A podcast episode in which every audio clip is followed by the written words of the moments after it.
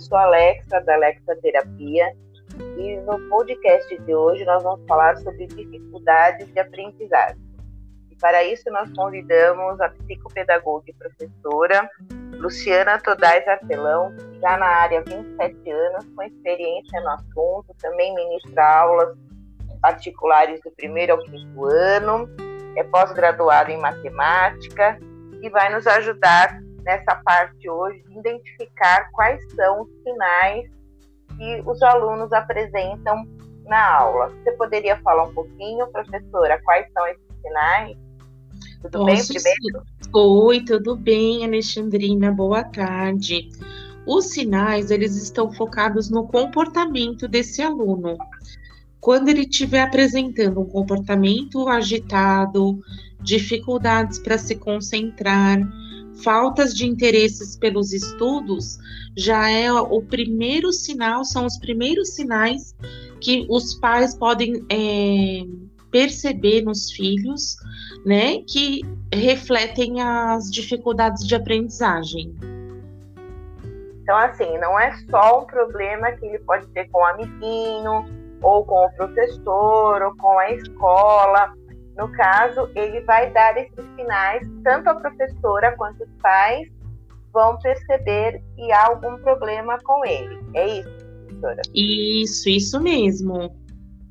E aí nós temos dentro da psicopedagogia, né, faz um trabalho integrado com a terapia, nós temos alguns florais que despertam aí essa parte de acelerar a aprendizagem, ou seja, a gente primeiro vai fazer um atendimento com a mãe, com a criança, vai identificar o, conflito que está acontecendo, se é um problema emocional ou se é um problema de falta de foco, de concentração.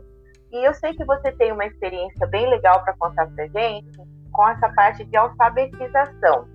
Então, o terapeuta floral e o educador, eles estão sempre vendo um benefício, trabalhando juntos, né, para poder ter aí de forma natural e saudável uma aprendizagem satisfatória. Mas conta um pouquinho do seu caso que você faz de atendimento nessa parte de alfabetização.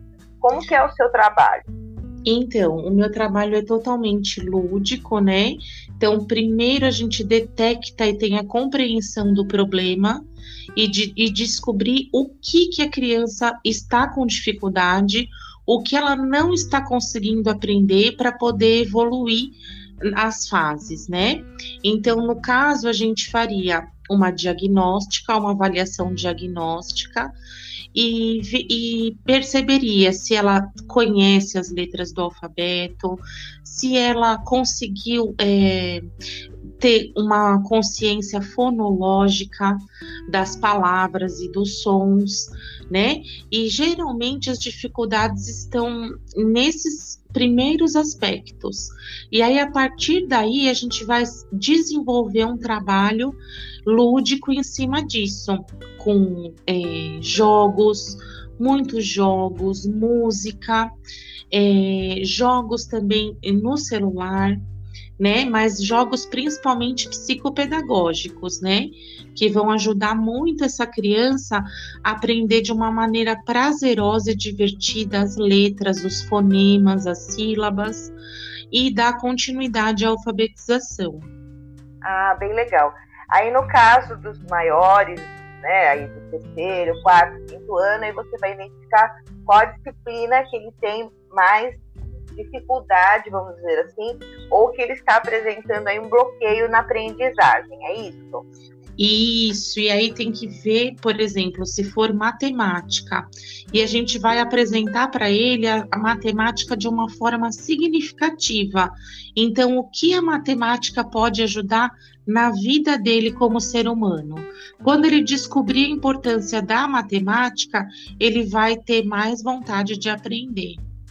Certo. E aí, no caso, sempre a gente pede, né, para quem nos acompanha, aí no caso o profissional psicopedagogo que nos acompanha, porque nós também realizamos ali uma anamnese para saber qual o tipo de floral que a gente vai indicar, né, como uma recomendação terapêutica para um melhor desempenho. Então, a gente tem crianças que estão muito dependentes dos pais, tem crianças que estão em fase de adaptação escolar, né, mudaram de escola, ou a mãe teve um neném recentemente, tem criança que é tímida, tem criança que repete sempre os mesmos erros. Então, para cada caso desse, a gente vai identificar um floral. E o que é interessante é que o psicopedagogo vai acompanhando e vai percebendo também a mudança no dia a dia enquanto ele está lá na terapia. Então, a gente tem uma troca de informações e por isso é muito importante, né, o terapeuta estar junto com a família sempre com o relatório, com a psicopedagoga. E você realiza também esse trabalho, professora? Realizo também, no caso até tenho alunos que fazem acompanhamento, né, comigo, com o psicopedagogo, e uma vai dando orientações e dicas para outra, né? Então, assim, é um, um, caso de uma aluna que ela não pode ser contrariada. Então, nós já é, procuramos meios e estratégias de dar uma aula é, focada nessa dificuldade que ela tem, para ela superar essa dificuldade. E o, a, a evolução tá, o progresso e a evolução nas aulas está acontecendo. Ah, bem legal. Então eu também atendo algumas pessoas, principalmente agora na época da pandemia, né, onde que, é, essa distância da sala de aula acabou dando uma sensação de abandono. Muitos alunos têm problema de é, baixa estima, é, medos, que, ansiedades, tremores que estão sendo acompanhados aí com florais para que a gente possa resgatar toda essa segurança, né, todo esse apoio aí na vida escolar. E aí é isso, né? A gente quer passar isso para os pais, para os professores, que têm esses profissionais trabalhando juntos, sempre o bem-estar aí do aluno, né? Eu queria que você deixasse o seu contato, como é que os pais, aí os professores, podem entrar em contato com você, professora Luciana. Ah, deixo sim, através do meu e-mail, lucianatodai, T-O-D-D-A-I, arroba gmail.com, ou através do meu celular 11 99 712 8944. Ah, bem legal. Queria agradecer a sua participação, foi muito importante para a gente hoje para falar sobre essas dificuldades de aprendizagem.